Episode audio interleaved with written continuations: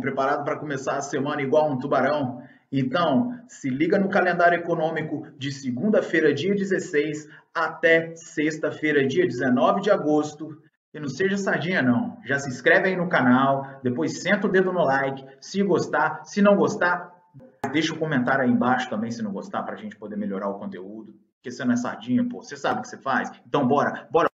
Começar a semana em direção ao sucesso, na madrugada de segunda-feira, dia 16, às 1h30 da manhã, o iene japonês será afetado pelo índice de produção industrial, que prevê um crescimento em torno de 6,2%. No mesmo caminho, um pouco mais tarde, às 9h30 da manhã, será publicado o índice Empire State de atividade industrial, que promete uma volatilidade sagaz nas negociações dos pares de moeda envolvendo o dólar americano, baseado em uma projeção positiva de 35 pontos, a maior no período histórico dos últimos cinco anos. Também nesse mesmo horário, às 9h30, serão publicadas as variações dos indicadores de venda de manufaturados e vendas por atacado do Canadá.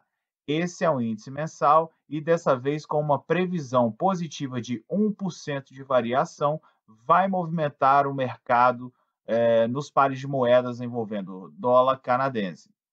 Contrapartida, diferente das informações anteriores, às 17 horas da tarde do mesmo dia, a publicação do relatório sobre as transações líquidas de longo prazo prevê uma queda com movimentação negativa de 30,2 bilhões de dólares. Então, já se prepare para a patada de urso e planeje suas ordens para a reversão dessa provável queda. Na terça-feira, dia 17, já se prepare para mais um feriadão que não vai influenciar diretamente nos seus trades. Dia da Independência da Indonésia. Brinks, meus sharks. Feriados à parte, na madrugosa de terça-feira, já às três da manhã, os dados sobre o rendimento semanal médio e os números de desemprego da Grã-Bretanha vão inflar o mercado, com uma volatilidade que pode tender aos movimentos negativos devido aos índices abaixo do esperado no mercado de trabalho. Contrapartida, se seguir o rendimento semanal médio previsto na casa dos 7% positivos, aí vai dar boa. Fica ligado então nos pares de moedas que envolvam a libra esterlina, o GBP. Já as notícias referentes ao PIB da zona do euro com previsão anual esperada na casa dos 13% positivos, vão gerar um buzz no mercado, logo às 6 da manhã. Por isso, já prepara a agenda para lidar com os ativos adequados e, no caso de Forex, os pares de moedas que envolvam o euro. Ainda na terça-feira, às 9h30 da manhã, o dólar americano vai birutar quando as notícias referentes a vendas do varejo inflarem o mercado com uma projeção de crescimento em torno dos 1,3%. E pode se preparar para as emoções, amigos, porque 45 minutos após essa última notícia, logo às 10h15, o índice da produção industrial americana será anunciado com a projeção de queda de 0,4% mensal e 9,8% anual, impactando os ativos relacionados ao dólar americano. E para você que estava pensando que acabou, não acabou não.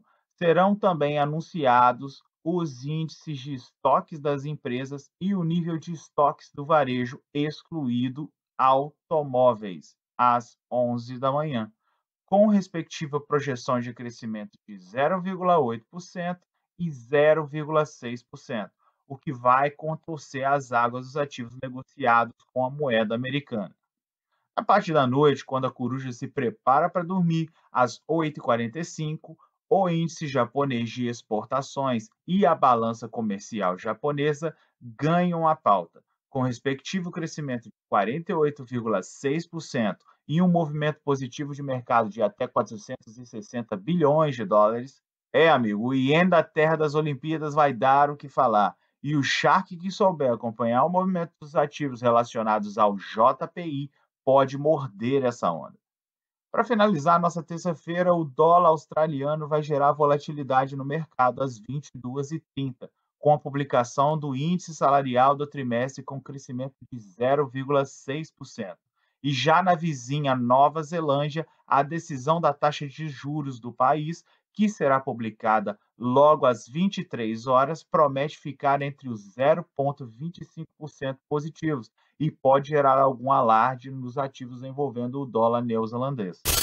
Vanda quarta-feira, dia 18, cedo, cedo, às 3 da madruga, o índice de preços ao consumidor da Grã-Bretanha será publicado com uma projeção de queda de 0,2% mensal e 2,5% no acumulado anual.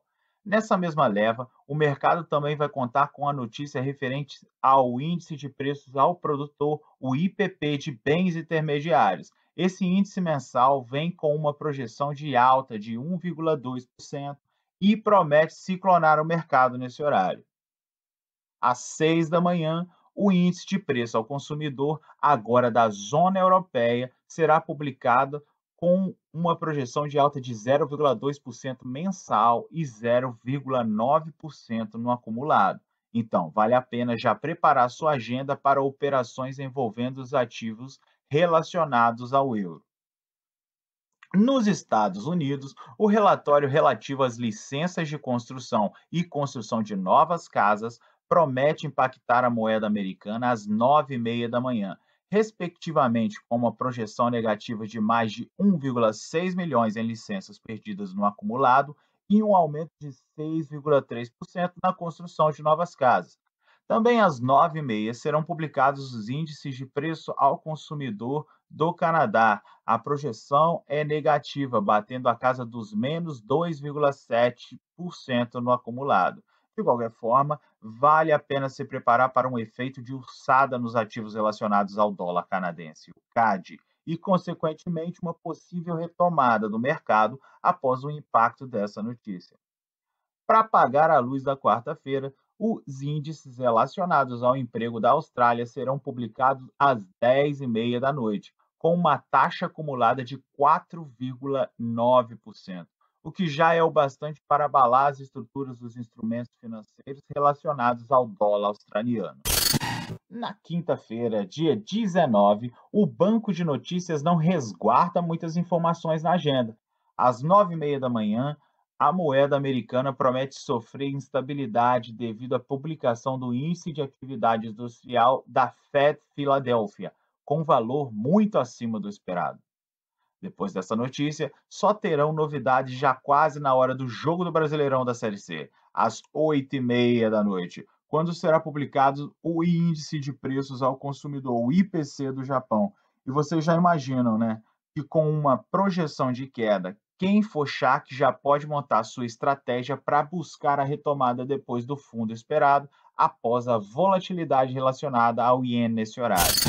Enfim, a sexta-feira, dia 20, às três da manhã, em plena madrugosa, já traz consigo as publicações dos índices relacionados às vendas no varejo, tanto mensal como acumulado da Grã-Bretanha.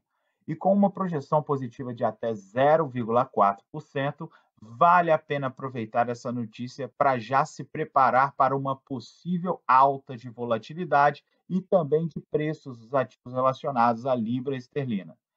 Na mesma onda, também às três da madrugada, de quinta para sexta, será publicado o Índice de Preços ao Consumidor da zona do euro, que os especialistas estão otimistas com uma possível alta. Então, já se equilibra no euro aí, amigo.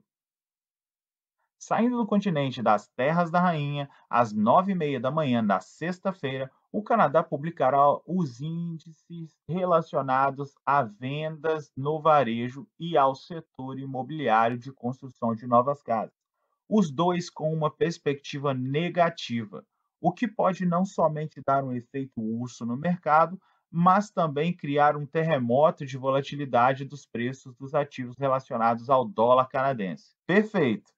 Para quem curte operações de day trade. Para fechar a semana com chave de ouro, às 22h30, antes dos preparativos para o descanso merecido, o relatório australiano relativo às vendas no varejo será publicado, podendo levantar a última bola para o Shark que tiver as manhas para fazer o gol, meter aquela bolada.